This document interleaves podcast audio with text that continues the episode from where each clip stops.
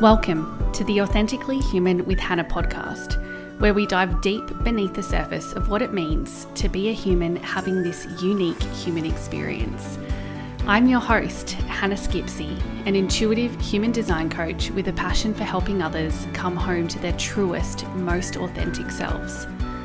This is a space for real conversation and unapologetic truth when it comes to the intricacies, nuance, and contrast of this one beautiful life. Let's begin.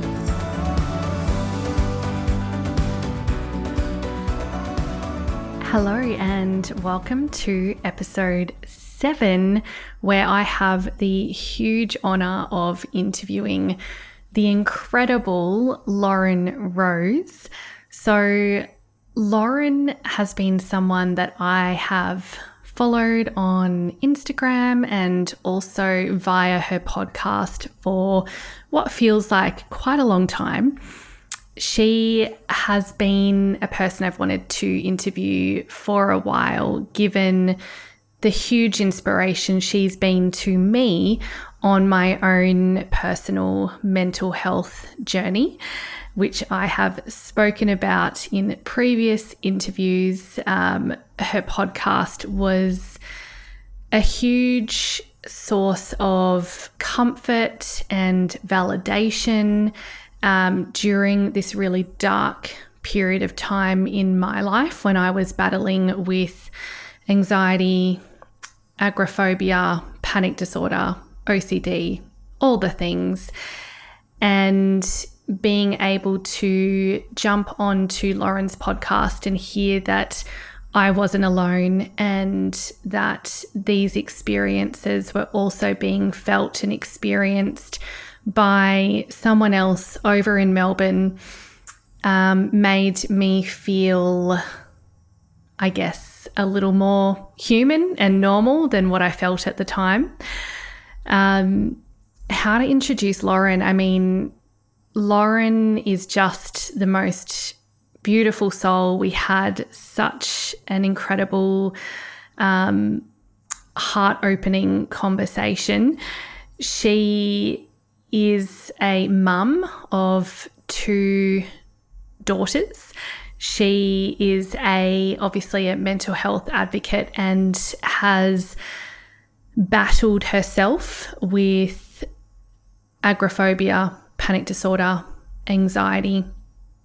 And she has been very vocal about her experiences navigating these particular mental health um, issues, I guess you could call them, or, you know, I don't like to use the term mental health disorders. Like it, it's, these are human experiences that so many of us experience, yet I feel not many of us talk about openly, and that's totally fine because these are difficult um, experiences to share sometimes. But I feel that, you know, the more we we share these experiences, um, the less alone we feel um, as we go through our own human experiences at the same time. So, Lauren's a mum. She's a mental health advocate. Um, she is obviously extremely passionate about building a, a nurturing relationship with panic and, and anxiety,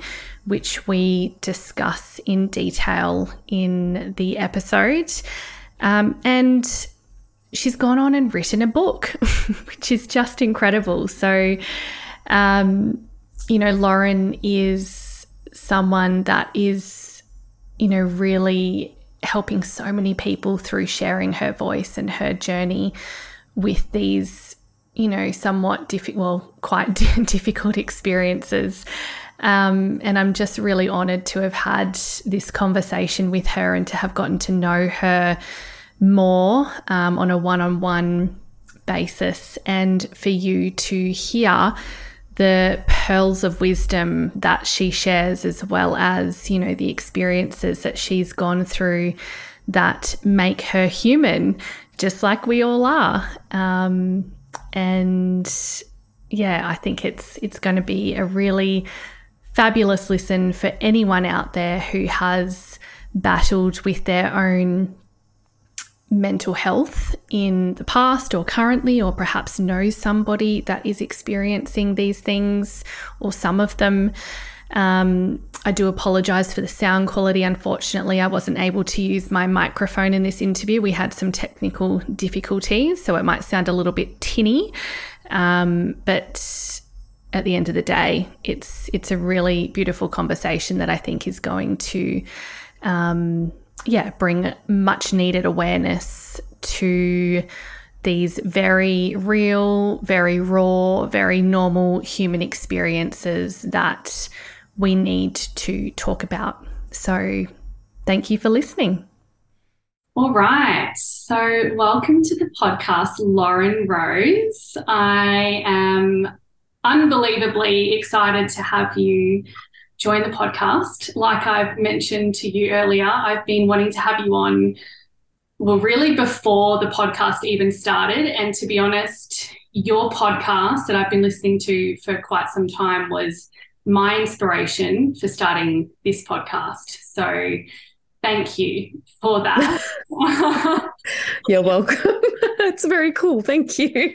no, um, I think, yeah, obviously listening to your story and all of the incredible episodes and topics that you share on your podcast in regards to um, obviously your mental health journey and all the different things that we're going to talk about today. They're just so important to be speaking about openly. And yeah, your podcast made me realize that it's something that I also want to start talking about more. So thank you for that. Um, That's awesome. So we'll get started then. I guess I've already given a quick introduction to you, but if you would be open to sharing just a little bit about yourself and your journey with mental health and all the things, um, you know, in as much or as little detail as you feel comfortable sharing, that would be amazing. Yeah, sure. So um, I like that you worded it mental health because I I um, in the interviews I've done before, I've been asked about my journey with anxiety specifically, um, mm-hmm. which has kind of only been limited to the last decade. But in terms of mental health, like it's been a whole life thing, right? Like we all have mental health that we deal with in varying sort of degrees and levels. Um, but I dealt with depression a lot um, throughout my life. But anxiety was something that I didn't deal with until my early 20s. Um, but yeah, always sort of had, uh, I want to say questionable mental health, but always kind of had that sort of mindset of being, I guess, a little bit more on the creative side where I would sort of tend towards darkness a lot of the time. Um, but yeah, always had a bit of depression, but didn't have anxiety until my early 20s when I started having panic attacks out of the blue. I better didn't know that they were panic attacks at the time because I'd never had them before. Um, what I thought was happening was that there was something physically wrong with my body because it seemed that every time I had one of these attacks, um, I would get stomach cramps and digestive issues, um, and my, you know, physically I would feel sick. Uh, and they kept happening in frequency and severity.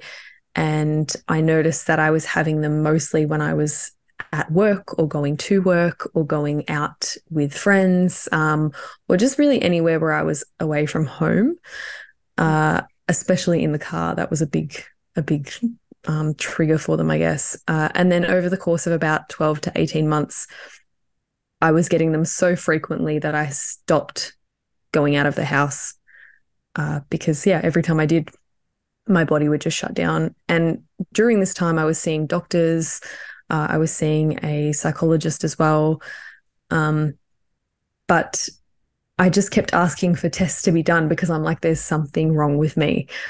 Uh, you know, I, I how do I go from feeling fine one day to suddenly feeling this bad?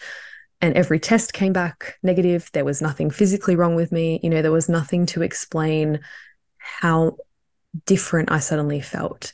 Mm. Um, and so I guess because of the fact that it was like, it seemed like I was imagining it. And because of that, it became more scary. and I was more scared to leave the house because it was like no one could tell me what was wrong with me, and I didn't know what was wrong with me either, and I didn't know how to fix it. Um, and from there, I became housebound. So I spent two years stuck at home, um, I guess getting worse and worse the whole time as well. Uh, and during that time, I was diagnosed with agoraphobia, panic disorder, um, anxiety, depression, you know, the whole the whole thing. Yeah. yeah. And um, then started eventually started exposure therapy. Um, and then kind of worked my way back to getting out of the house again. But yeah, that was sort of the beginning of of where I started dealing with um, mental health that impacted me in such a severe way that I could no longer function as like a normal member of society. Mm-hmm. And yeah, it's just fascinating because I had somewhat of a similar journey myself. And I wonder, was there anything that you feel triggered that particular response, or it was just completely out of the blue? It's it's a really interesting question because I feel like there could be so many things that triggered it. Mm. Um, you know, looking back, I can I can pinpoint little things like maybe my relationship at the time wasn't particularly healthy, or my diet wasn't healthy, or you know, I was also a pack of day smoker, which obviously isn't healthy. But um, there were so many little things, but there was also nothing at the same time. Yeah. So I don't think there's any one particular thing that triggered it. I think it was maybe a bunch of small things. Mm-hmm. Um, but then also it might not have been any of those things, you know. Who knows? It may have just been that I had one panic attack pan- one panic attack one day because I was tired. Mm-hmm. Um, and that just caused like a cascade of mm-hmm. of avoidance basically. Yeah. And I think, yeah, I can I can relate to that. I mean, for me personally, I had a lot going on in my life when my nervous system was just at max capacity. Um, but it, it did sort of come out of the blue. And then when that, you know, that thought came in or, um, you know, the fact that I had a panic attack one day and the day before that I was fine. So then you start to spiral like, oh my God, what does this mean? What's wrong with me? And then it just grows and grows and grows and grows. Um, so yeah, I can absolutely relate to that and and sort of needing to have find those answers and not being able to get them. And then when you're not receiving the answers you're like okay well something's seriously wrong here. And am i the only one who understands this? Yes. Yeah. Like is it am i imagining this? Like why mm. can no one else see what i can see or feel what i can feel? Yeah. Yes. And it, it's so hard to explain to people who aren't experiencing it or haven't experienced it before um, mm. I certainly felt like I was losing the plot in that phase as well. Um, and I guess when it comes to, uh, oh, is, is it agoraphobia, agoraphobia, however you pronounce it, um, you know, for those people listening who might not understand what that is like, um, because it's so hard for someone who hasn't experienced it to understand you know, why you physically cannot leave the house. Because mm. before I experienced it, I was like, why can't you leave the house? Like, it's not that hard, but it really is hard. Um, yeah. And yeah, how would you describe what that felt like? Mm. It it is. It's such a hard thing if you haven't personally experienced it. Mm. Um, and I I have a friend who I had this conversation with so many times because he is rational minded. He is a tradie. He is just like what you see is what you get. And he would always say to me, But what happens to you when you leave the house? Like, why can't you? And I'm like, Well, nothing happens, but I panic. And he's like, Yeah, but why can't you just, you know, like, I guess in his head, it was like, Why can't you just go through that? Um, and I think the best way I can describe it to people who haven't been through it is imagine if someone was holding you off a cliff face and was telling you not to be scared. Like you have no control over being scared in that situation because your body is going to respond the way it should when your survival's threatened. Um, and even worse like you said when you don't understand why it's happening um there's that that other element of danger and fear. And so not only is your body physically reacting like you're dying but your mind is you know scurrying around trying to figure out not only how to fix it but how to stop it. Um and it's just it's just overload. Uh so for me it wasn't I guess the traditional uh, definition of agoraphobia is um, fear of the marketplace or you know fear of open spaces. Um, but I think for most people and for me, it was certainly just a fear of being in a situation that I can't control, which was pretty much any time I left my house. Absolutely. Um, yeah, for me, I, again, I can relate. Um, just leaving the house, I, you know, the, the physical symptoms that you experienced for me personally was, you know, just dizziness. So you like, you know, I'd step outside my door and go for a walk down the street, and everything starts spinning around me, and you know that induces that fight flight response, and you just you're literally panicking the moment you set foot out of that comfort zone and into that place where you can't control anything again. Yeah. Um, so yeah, I, I, think that is such a great description of it um, because it is really hard to describe um, when there's nothing physically stopping you from leaving and yeah okay so you you feel panic. Why can't you push through that panic? Well it is like there's something right in front of you scaring mm. the absolute shit out of you. Yeah. And it just cycles it's a cycle every day.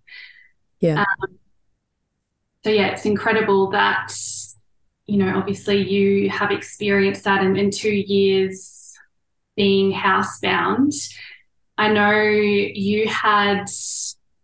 Were you pregnant at the time that this happened? I think. no, so I, I fell pregnant during the time I was housebound. Yeah. How did you cope with parenthood and, and becoming a mum and having a new baby in that time? Yeah, so it was funny when I fell pregnant. Um, I actually thought that it was going to be the thing that saved me, and it was, but not in the way that I thought. like I thought that, um, you know, as soon as I fell pregnant, I'm like, I better go off all my medication now. You know, I'm a mum, like I have to look after my baby, and like this is going to be the beginning of the rest of my life. And what actually happened was I went off all my medication and I went, I spiraled downwards so quickly, got admitted to a psychiatric ward, which was one thing, but actually getting myself there to be admitted was a whole other thing. Um, and yeah, so like managing the pregnancy while having agoraphobia was incredibly difficult, um, incredibly challenging. But when my daughter was born, and I kind of realized that it wasn't just about me anymore. Like it wasn't just me that I was letting down when I didn't leave the house. That was when I started to find, I guess, the the drive to really kind of challenge the panic and challenge the fear instead of, you know, just being okay with myself staying at home because it didn't matter anyway when it was just me. Like I wasn't bothering anyone if I stayed at home. Yeah, absolutely yeah, it's interesting. I mean, for me, when I went through it, I had my, my, daughter was in kindy. So the fact that I couldn't leave the house, you know, there were these restrictions on me being able to actually leave to take her to school, which I couldn't do. So, mm. um, you know, just simple things like that. But I think if she'd been younger, it would have been, um, you know, a different story. But um, in terms of obviously you had a partner at the time and how how was that relationship you know how he experienced you in that state? Was he um, understanding or confused? How did he manage? He was pretty understanding um, but in saying that i guess it's really difficult when like because we'd been together for 10 years. And so when we first started dating, I was traveling, I was partying, you know, I was normal, I guess you would call it. But um, when, you know, when I had my daughter, my eldest daughter, um, I was completely housebound. And so I'd gone from being this person who could have a relationship outside of the home to being someone who was really only in a relationship inside the four walls of my house. Um, and I think for him, that was really hard because he had to go to everything by himself. Um, he basically just didn't have a partner, really. Mm. Uh, and so, yeah, I mean, I think he was as supportive as he could be, but also um, our relationship didn't survive that. But not just for the for those reasons. I think you know there were cracks in it to begin with. Um, but yeah, it is really it's really difficult when you're in a relationship and you can't leave the house or you're you know struggling with panic, you're struggling with anxiety because you feel like there is just so much pressure on you from every angle to get better and you can't figure out how to do it for yourself. So it's a lot. Yeah. Yeah. No, it's hard on the entire family, um, especially when, you know, they haven't experienced it themselves and there's only so much you can share with them without them having, without them really understanding what that intense fear feels like. Mm. Um, I know on one of your podcast episodes, you discussed your, during this time, you had a fear of like losing control or, or going crazy. Um, mm. And this was something that I struggled with massively um, and sort of instigated for me personally staying home for months and months on end. Mine was OCD related. I was diagnosed with OCD um, after all of this. Mm. Um, and I had that intense fear of, yeah, losing control. What if I go crazy? Um, you know, thinking that I needed to admit myself to mm. a mental health facility. Um, what was your experience of that, and how did you sort of work through that particular fear?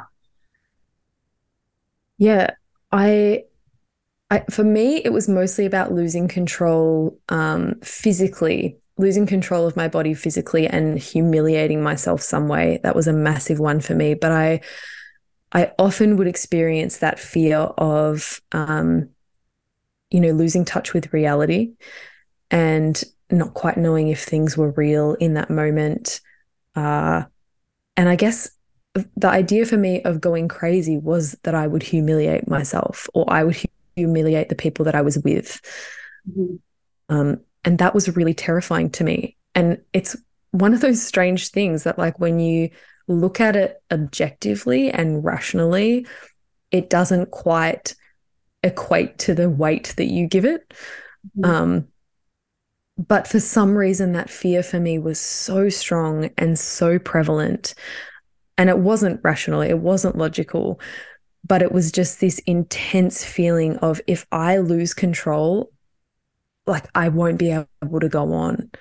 You know, I won't be able to handle anything.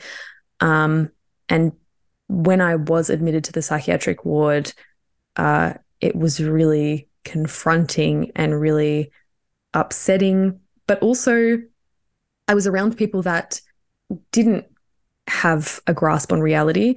And it kind of, in a way, made me see that a lot of mine was just the fear of it happening. It wasn't actually the fact that I wasn't in touch with reality. Um, so that was quite an eye opening experience as well. Yeah, yeah, it would have been.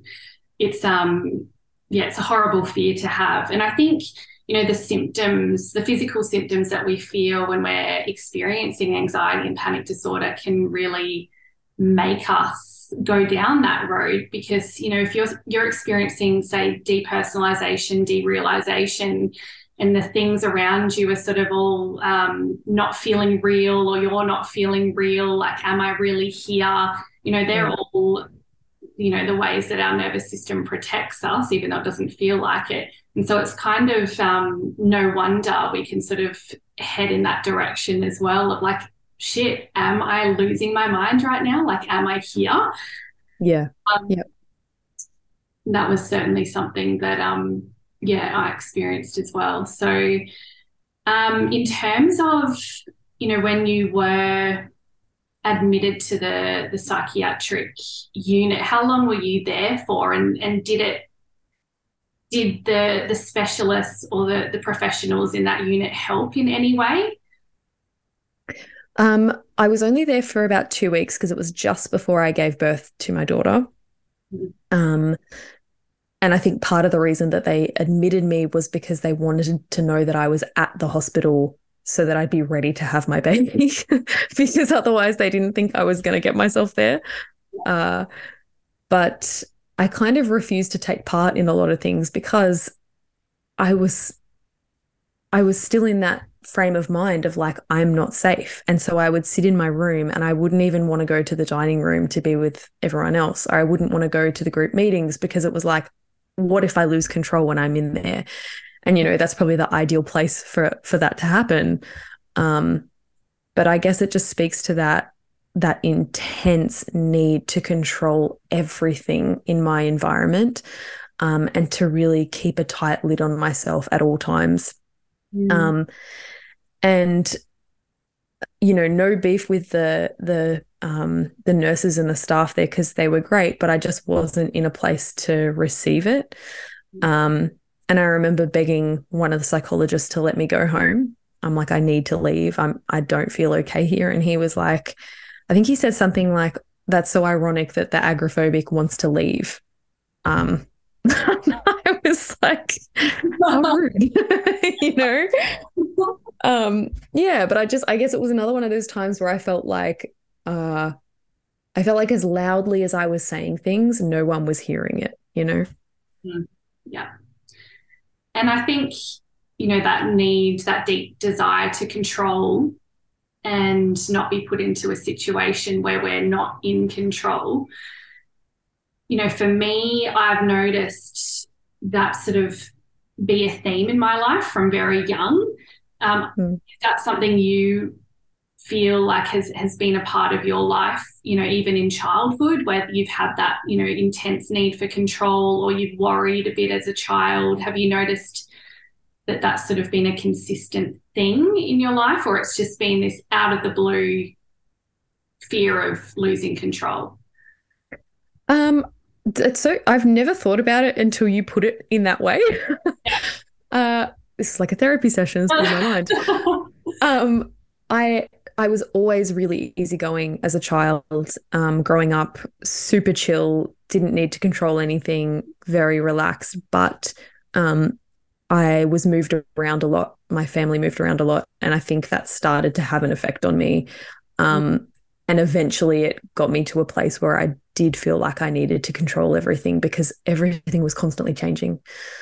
Um, but definitely worried a lot. Like I remember sobbing hysterically in my room about a show I'd seen on TV that like really affected me. and you know, like movies like Never Ending Story and things like that, like I couldn't cope with the emotions of that at a young age. Um, yeah. so definitely worried a lot. Yeah.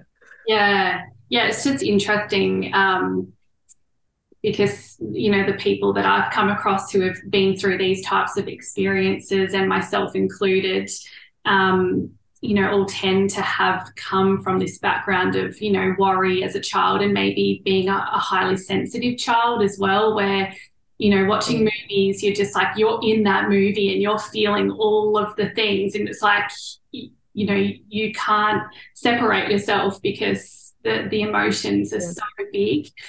Um, and so, yeah, it's just interesting that, um, you know, I think that they might have some sort of a correlation, who knows? But um, I've, you know, personally been doing some work in that area just with, you know, the inner child healing and sort of going back to those places where that fear of not having control in my life, um, you know, began. Um, so I just like to, yeah, ask that question. Yeah, no, it's it's. I'm glad you asked it. It's so interesting. It is, yeah. Especially, I mean, there's so many highly sensitive people getting about and they don't even realize they're highly sensitive and we just feel things so intensely. And so, you know, yeah. the experiences that we have as children, you know, you might have a sibling who goes through the same experiences, but they're not highly sensitive. So they don't have that same um, interpretation that, you know, sticks inside the body It's interesting. I have to say though, this is like a side note, but kind of on what you're saying. I I noticed when I was reading some like old fashioned fairy tales to my eldest the other day that every single old school fairy tale is like the parents died, the child got abandoned. And I'm like, this yeah. is messed up. Like, why? No wonder I was, you know, so highly strung and like, you know, nervous because I swear it was always like, your parents are going to die, you know? it was a lot. And that's, yeah, it's funny you say that because, you know, highly sensitive children are often like hyper aware of death as young children. And they're just like, oh my God, like my parents are going to die one day. And it's mm. just like grappling with that idea and trying to let that sink in and it's it's a lot harder for those highly sensitive kids which my daughter is one of as well mm. um, so we have these very deep philosophical questions of like so you know if the dinosaurs died then could that mean that we're all going to die and you know just these you know deep worried thoughts that come up which I know yeah. I had as a kid for sure. yeah, yeah. It's weird when you see that mirrored in your kids and you're like, oh no. like, yeah. It's sweet, but you're also like, you poor thing. yeah, yeah, exactly. Yeah. Um, so back to your story and medication. So I know obviously medication is a very personal experience, personal choice. Um, I've been on medication for many years and I've started to come off it. But, you know, I'd just like to hear your experience, whether you chose to start a medication, whether it worked for you. What was your sort of journey with that?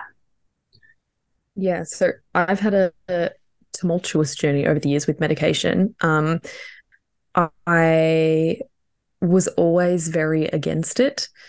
Um, I, I was put on antidepressants a lot throughout the course of my life, and I never felt like they really helped. Um, but then, when dealing with agoraphobia and not knowing what else to do to help myself, medication seemed like, you know, when this option keeps getting shoved at you, it's like eventually you're going to say, okay.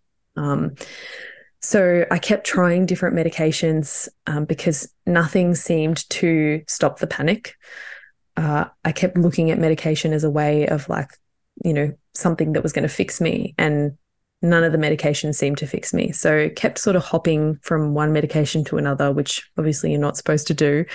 Um, and then eventually, uh, when things got really bad, a medical team that I was working with at the time ended up saying to me, There are no more medications to try. Like, you just need to stick with this one. Um, and I was so frustrated and so upset. Uh, but I also felt like I didn't have another option. So I ended up staying on that medication.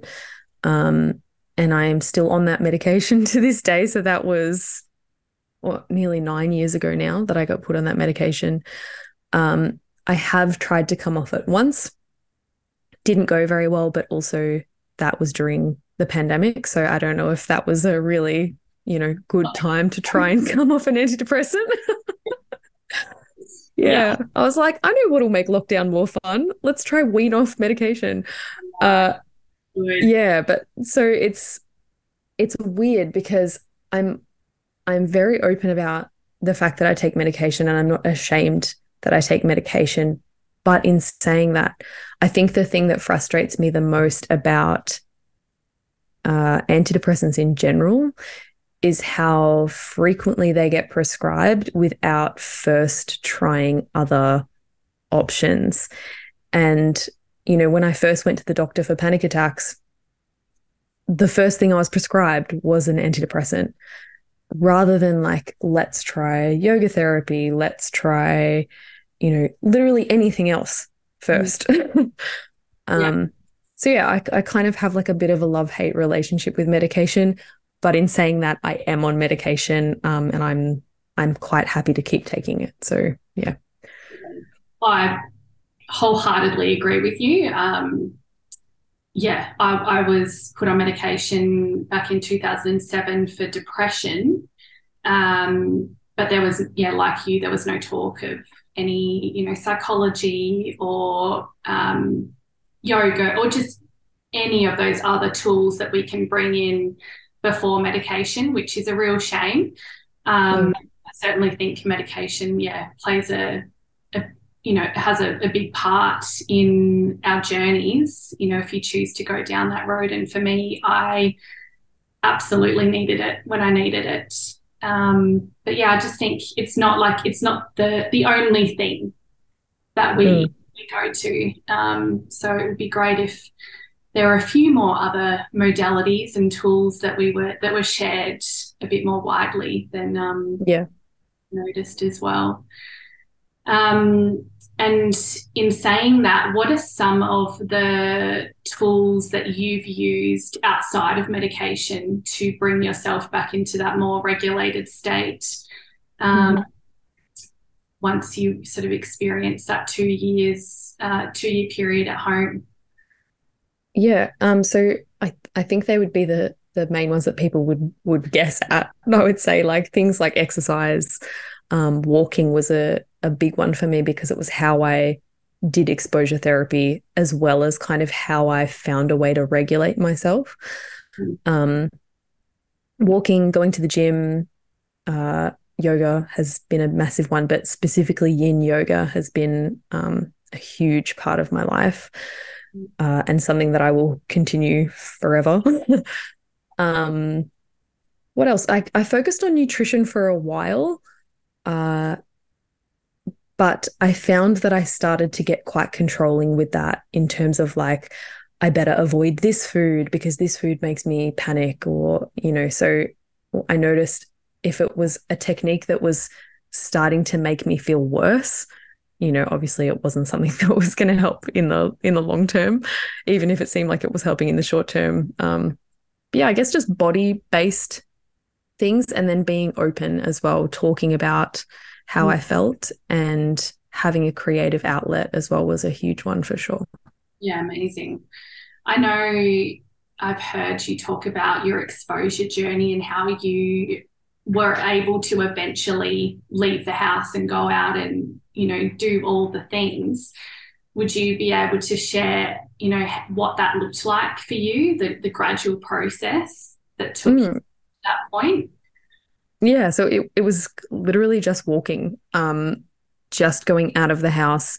I would pack my daughter's pram with everything like everything that i would need for a two week holiday let alone a two minute walk down the street. Um but you know, I was like, if I panic, I'm going to need my water bottle and my spare undies and you know everything. Um, but yeah, I would put her in the pram and then we would walk, you know, one house away and then come back again. Uh, and then the next day we would do that same walk and then come back again. And it was just getting a little bit further each time. And it wasn't um, very methodical. I didn't like measure my progress or anything like that. It was just I tried to walk as far as I could, and I came home when I felt like it was too much. Um, but I noticed that each time I managed to get further and further out. And then when I started to be able to have, you know, 20 minute walks out of the house, 30 minute walks out of the house, I was like, let's start testing like going to a cafe and having a coffee or um, going to a mother's group or like maybe walking down a street that I've never walked down before. Um, and yeah, it just became a bit of an experiment. And then I started posting about it on Instagram. Uh, I started a blog called Anxiety Mama, and I uh, started, you know, publicly speaking about what I was doing. And then because I connected with a couple of people online, I felt obligated to keep going. And every time I was out doing a walk and thinking I should go home, I was like, you need to go further so that you can talk about it. and so I just became really motivated to to keep going and then that was how I got out, I guess. Yeah. So I guess yeah, having that blog and that community was a part of your recovery as well, sort of keeping you accountable and, and pushing you further and further each day, which is amazing. Yeah. Mm. Um, yeah, it was unexpected, but it was it was yeah, incredible. And did you were you seeing a psychologist or anyone at that time who was sort of supporting you through exposure therapy, or was that just something you did on your own accord? Yeah, no, not at that time. So I was seeing a psychologist before I fell pregnant, um, but I had to attend her office in order to see her. This was pre telehealth, and I had to stop going because I couldn't leave the house. And there was no like, oh, okay, we'll do our appointments by Zoom. It was just like, oh, well, too bad, you know? Really? Yeah. Yeah. So I was, I was flying solo, but, you know, that actually worked out better in the end because I didn't feel pressured, Mhm. um, which was great. Yeah. Yeah, it's interesting that we now have all this access to mental health professionals on our laptops, which obviously had to happen during COVID. So at least a bit more accessible now because I can't imagine, yeah, having to go through that and not having anyone to be able to support you. Like it's just incredible that you did that on your own. Thank you. yeah, you. Um, because when I was going through my exposure therapy, yeah, that was, I just don't feel like I could have done that on my own. So, yeah, that's just amazing. Um, so, obviously, you eventually were able to leave the house, and then, you know, how long after, you know, being able to leave the house and do the things were you able to say work again and you know start to have that kind of routine in your life? Because i know for me it felt like i was never going to have a normal life ever again. And i was like literally i'm not going to work again. Like i don't see how that's going to ever be possible for me. Yeah. and then next minute you know you're working and you're running a podcast and you know you're doing all the things. You're like wow like back in that that horrible dark time i didn't think that this was possible. Mm. so yeah what was your sort of journey into to work and building that routine again Yeah. It's, you're, you're so right when you say it just doesn't seem like you're like, I will never get to that place. I will never get there. Never, this is me forever yeah. Yeah. It, it seemed so foreign to me, the idea of going back to work. Um, because I was like, how am I going to be able to reliably do something consistently? Because every day was different for me. It was like, today I'm okay, but tomorrow I'm not, you know? Um, and I was always at the mercy of like, however I woke up that day, how, you know, what level my anxiety was at would dictate what I could do that day. Um, but I think I didn't go back to work until Lila was about maybe one and a half or two. So that took me a little while. Um, but I did start going to the gym regularly by the time she was about six months old. I did start going out to a mother's group regularly um, around the same time. And by the time she was about one, I was sort of, you know, going out to the shops every day, catching up with friends for coffee. Um, you know, I was able to say to someone, if they invited me to something, I was able to say yes, which was huge. Mm. Because for so long it had just been no, straight away, no. Um, but yeah, I guess it was about a year until I was feeling uh, more optimistic about being able to do things. And then it was about two years to the time that I was, you know, functioning normally. Um, but I always feel like I have to add a disclaimer to that in that, like I said, there was no one helping me in terms of like a therapist. And so I I went slowly and I really did it at my own pace. Um, and so yeah, I, I don't think that, you know, if someone is listening to this that's like, oh fuck, it took two years, like Damn it. yeah i think you could do it as as slow or as fast as as you wanted to it just depends on you know how how you approach it i guess Yeah, yeah, absolutely. And it, yeah, it's interesting you said, you know, when you did start to go to work again, um, that, you know, you'd wake up in the morning and you're like, oh, what if, you know, I can't go to work today? Or, you know, for me, I struggled with morning anxiety like horrifically, like just waking up and just feeling like my skin was crawling and you just, yes already anxious before you've stepped out of your bed. You're like, you set yourself up almost like your brain goes to that place like, shit, today's going to be another crap day. I'm not going to be able to do anything. And so you're always like scanning um, mm. that hypervigilance for all of those feelings. Um, so yeah, the reason I asked about going back to work was, you know, it was definitely a struggle for me as well in that way of can I commit to this? Yeah. What If there's a day that I'm not going to be able to get out of bed, and maybe what if there's another week or another few months that I can't get out of bed? And so your brain sort of goes to these worst case scenarios, um, which I certainly struggled with. Like I was like, I can't get a job until I know for certain that this isn't going to happen. yes. Yep. I'm not reliable yet. And I don't really know when that sign's going to come along and be like, okay, you're ready, you're reliable. This is never going to happen again because this is not going to come. Yeah. Um, but I think you just build up your confidence gradually. And mm. yeah, I guess you you know that you're able to withstand more than you realize once you start to push yourself the way that you did over that two year period. Um, yeah. And now how are you, you know, at work and being a mom and juggling all the things and the podcast and you know you have a business and i know you've gone and become a meditation teacher is that right? Yeah yep. How does it all you know do you still feel anxious and how do you push through that or do you push through that you know if it, if it occurs now? Yeah so I definitely still get anxious for sure. I still panic, not regularly, but like regularly enough for it to be like a, you know, this again. Like, um, but it's completely different to the way that it was back then. Like when you spoke about that morning anxiety, um, I remember that so distinctly I very rarely have that feeling now, but it's like you're a totally different person and you approach the world differently.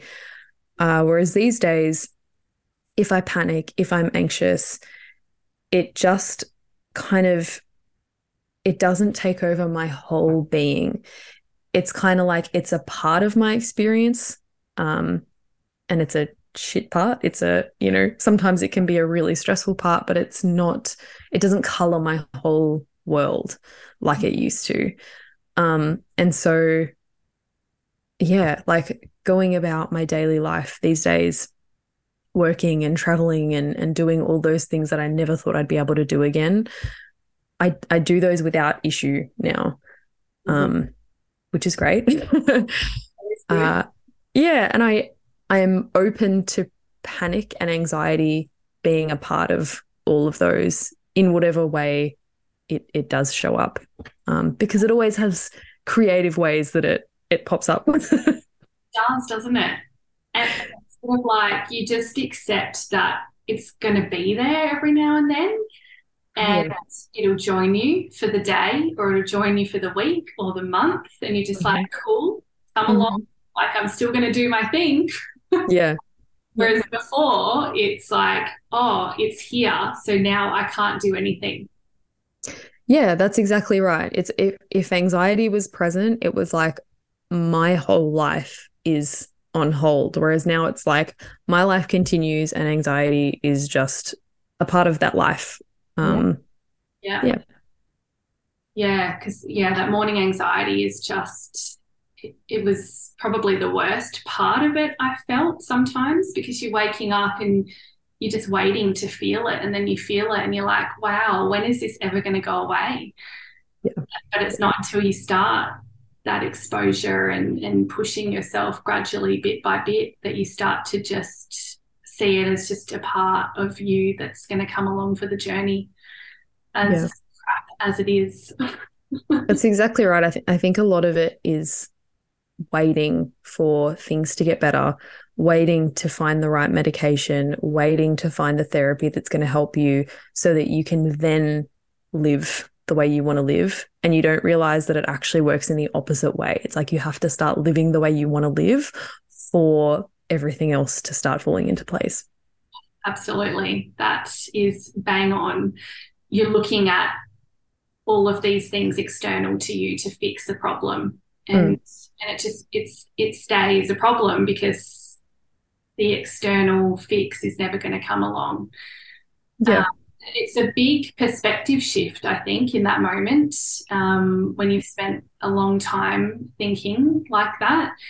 But at the end of the day, isn't it amazing that we can begin that process of recovery ourselves and we're stronger than we realize? And, you know, the fact that you're here, you know, doing all the things that you do is just testament to our inner strength and what we are capable of, even when we feel like it's just never going to end. So it's amazing.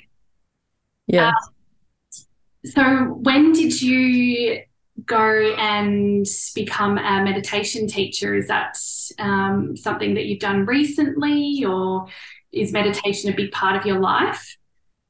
Yeah, so um, I got certified this year, maybe. Yeah, I think at the beginning of this year. Um, but I was working at it for a while, again, going at my very own slow pace.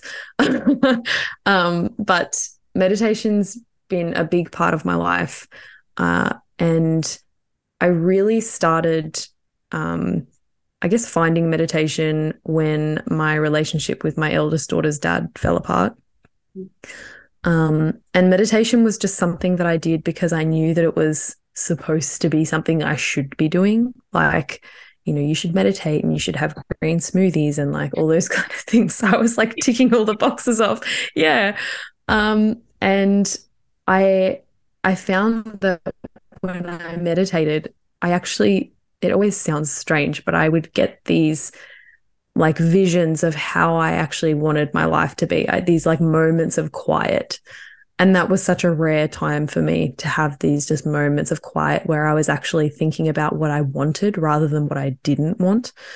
Um, and yeah, so it became a, a big part of my life. And I, for ages, I kept saying, I want to teach meditation. I want to teach meditation especially to people who deal with anxiety, because I know that for people who deal with anxiety, it's like, I don't want to sit with my thoughts. I don't want to sit with my body. I don't want to breathe deeply or like tune into my breath because then, you know, I'll panic.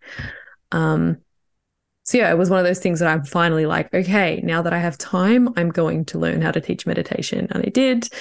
Um, but I also did that while having my second baby. So it's sort of been a um balancing act. yeah, gradual process, but that's amazing that it's something that you knew you wanted to do, and now you've finally gone and done it. Yeah. Um, because yeah, I think for those suffering with anxiety and panic, I mean, the last thing I wanted to do was to sit with my thoughts and focus mm. on my breath. Like, exactly. I couldn't even go for a walk without like I always had to have either a podcast or music playing.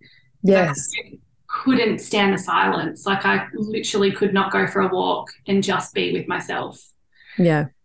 Um, and yeah, like you, um, you know, you think, oh, I've got to do all the things. I've got to start yoga. I've got to start meditating, and it all feels so overwhelming. But I think even if you can just sit there for like, you know, thirty seconds of just not having to distract yourself, that was where I started for sure. And meditation has been a big part of my journey as well. Mm-hmm. So you, I think you've got clients and mentoring clients. Is that right? And you, uh, you help them through meditation and obviously through sharing your experience and and what you did to overcome that particular, um, you know, agoraphobia and panic disorder and anxiety and all the things. Um, yeah. So, is that something you're currently offering, or is at, at the moment I'm taking a break from it just because work is hectic. Yeah. Um, but yeah, I I don't know. It's one of those weird things where like I I love doing it. I love talking to people about agoraphobia and panic. I love talking them talking to them about meditation if they choose to have that as a part of it. It's not always a part of the mentoring because, you know, for some people they're like, meh, I'm not that interested in it. Um, which is fine. But I I also, I guess, have this constant uh, voice in my head that's like, who are you to talk to people about their anxiety and agoraphobia? You know, like you're not a therapist, you're not a doctor. Um, and so it's been kind of a, a journey for me to, to, I don't know, to feel like I have the permission to do that, you know? Oh, can relate to that so much.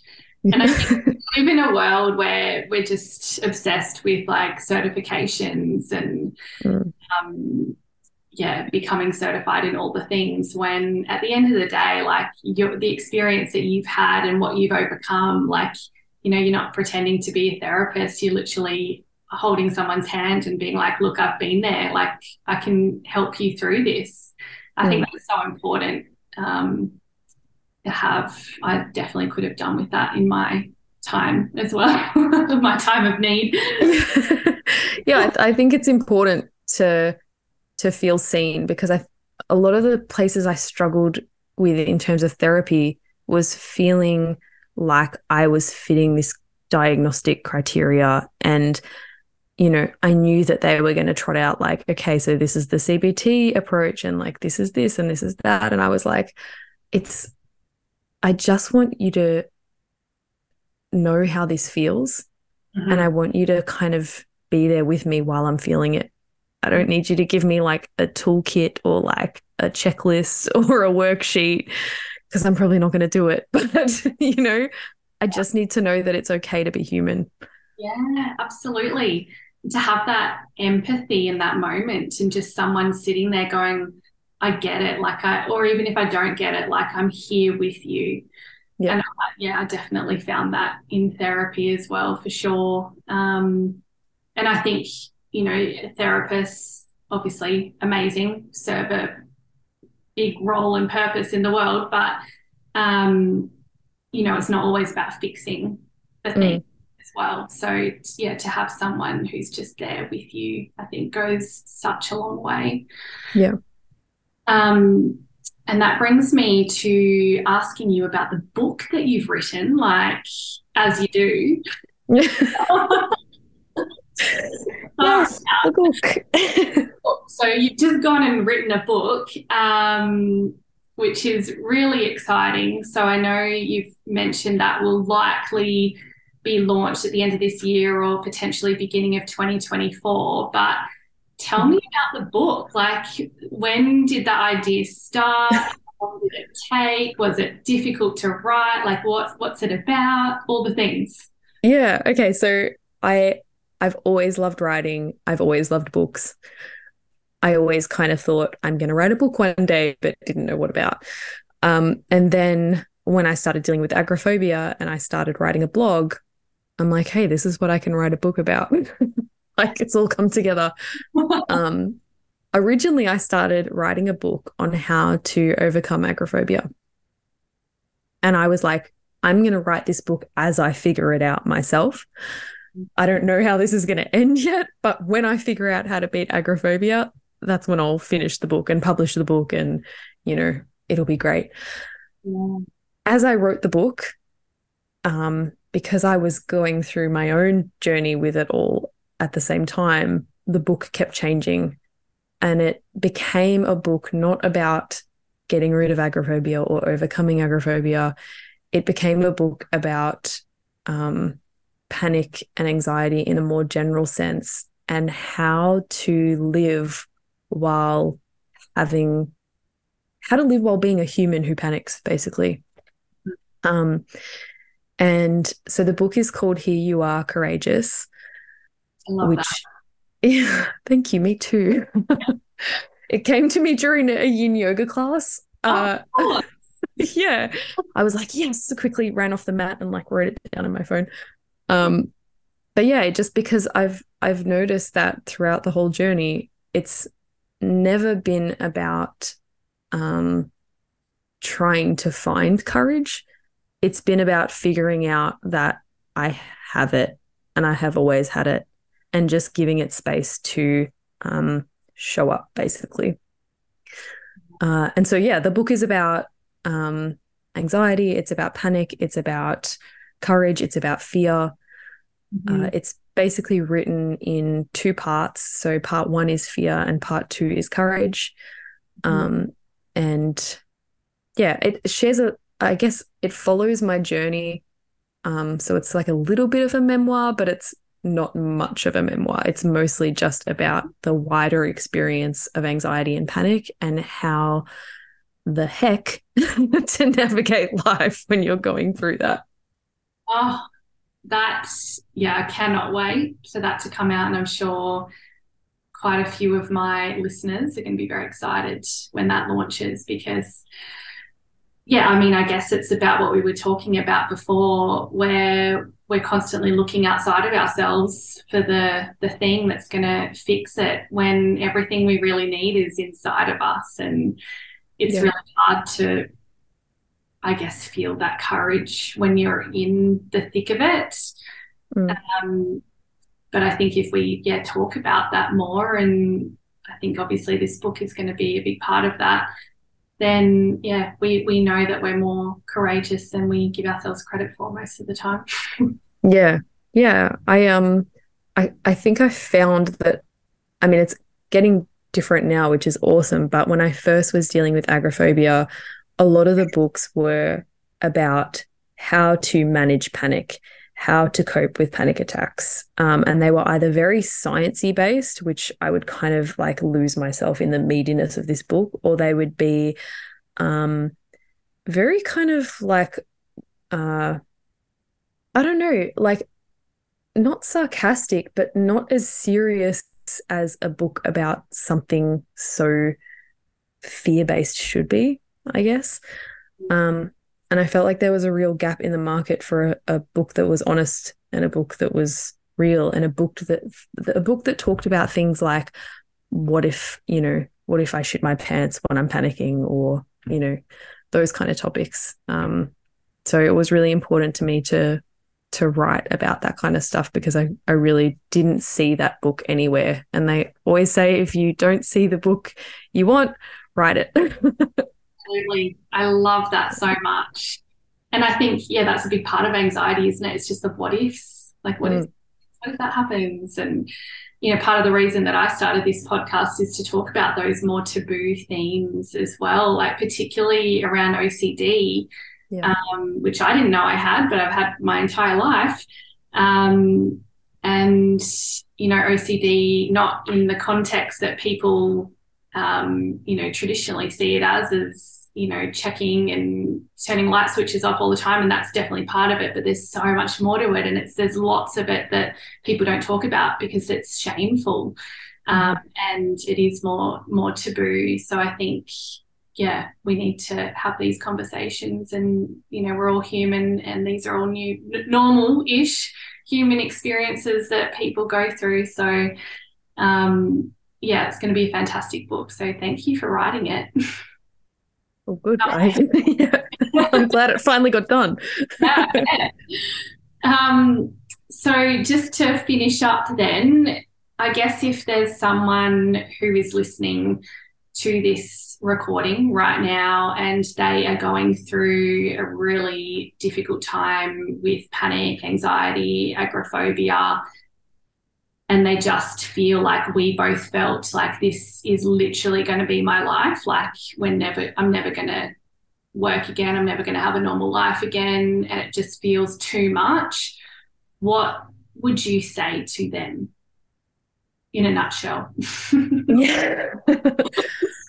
Um I, my my biggest thing would be kind of like what you just said in that it's it's okay to have these thoughts and to to be experiencing this part of being human as messy and as awful as it feels. Um there's so many people that feel this way. And i think the best thing you can do for yourself is to stop fighting it and to stop trying to push it away and to stop trying to fix yourself or cure yourself.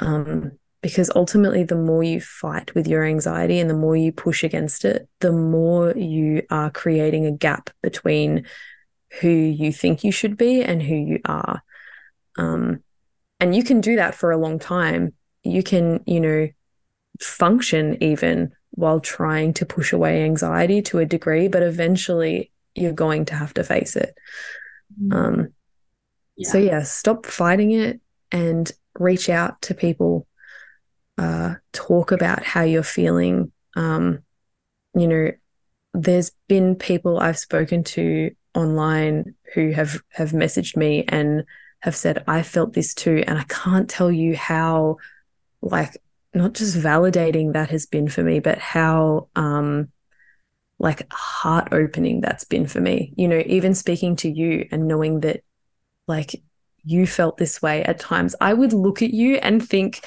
this person is so confident. This person is so put together. You know what I mean? Like, I would never guess that about you. Um, so yeah, there's just so much of being human that we don't realize is normal. And yeah, I that was a long-winded way of saying reach out and don't fight. yeah, no, I love that. I think those are just two of the most important things because we we we're not meant to go through this human experience alone. Yeah. But in hard moments when we feel like it's just us, then we tend to suffer in silence. Um, and I guess there's you know a lot of reasons for that. Um, but yeah, like you said, just having a conversation with one person and letting them know how you're feeling and that mm. can sometimes be enough um, to start to sort of crawl out of the hole that you feel like you're in. Yeah. Um, and yeah, the fact that you've you've said don't fight it. I mean, that was just like such a wild concept to me when I first understood that I wasn't actually meant to try and wait for it to go away or try to battle it every single day. It was like every morning, here we go again. Let's try to get rid of this feeling. And then mm. you're just stuck in that that cycle and it just grows and grows and grows and grows. Yeah. Until yeah, someone you, I know you hear on a podcast or someone says to you, like, you're not meant to fight it, it's going to be there, it's okay. Like, just go about your day as easy as that, you know, sounds. It's not, yeah. it's really not. yeah. Um, but yeah, I think that's fantastic advice. Don't fight it and reach out because you're absolutely not alone. Um, it feels scary to say don't fight it though. I have to say, like, even as I was saying it, I was like, fuck, someone's gonna take this the wrong way. But like because I think we're we're taught like you have to fight. And there's so many memes and things about anxiety that say, like, don't let it win, you know, like you're stronger than anxiety. And I just I just think that approach sets us up to fail because ultimately you're saying um you're the enemy, you're fighting yourself and that's that's never going to be a battle that you win. Yeah um, absolutely. Um, even you know in the ocd world you know sometimes people will talk about referring to it as like your ocd monster or something when yes. it's you know the way that your body is responding in these moments it is your body trying to protect you. Like yeah.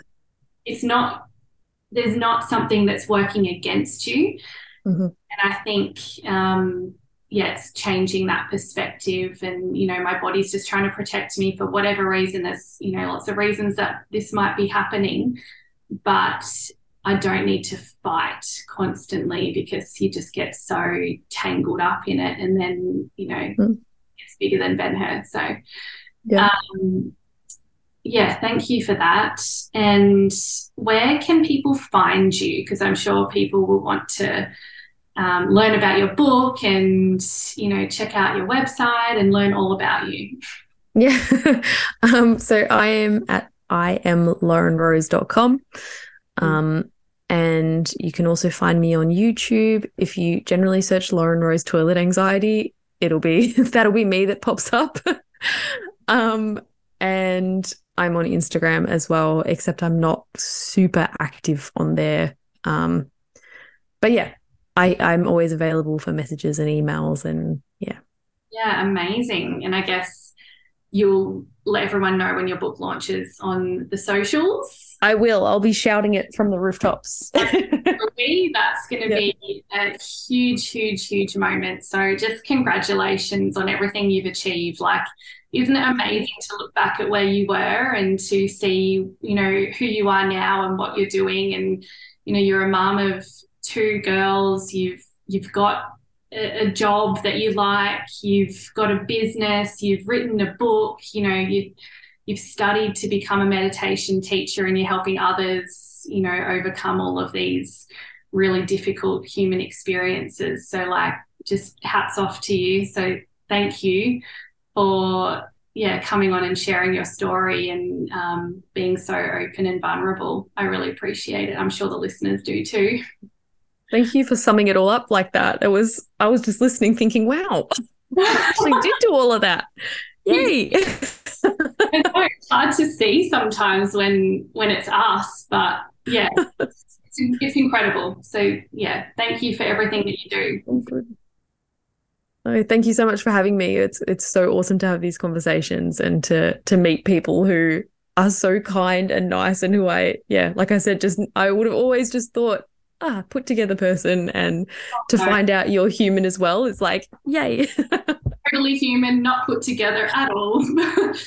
Seem that way. No, it's all it's all human, isn't it? So yeah. yeah. Thank you so much. Thank you. Pleasure.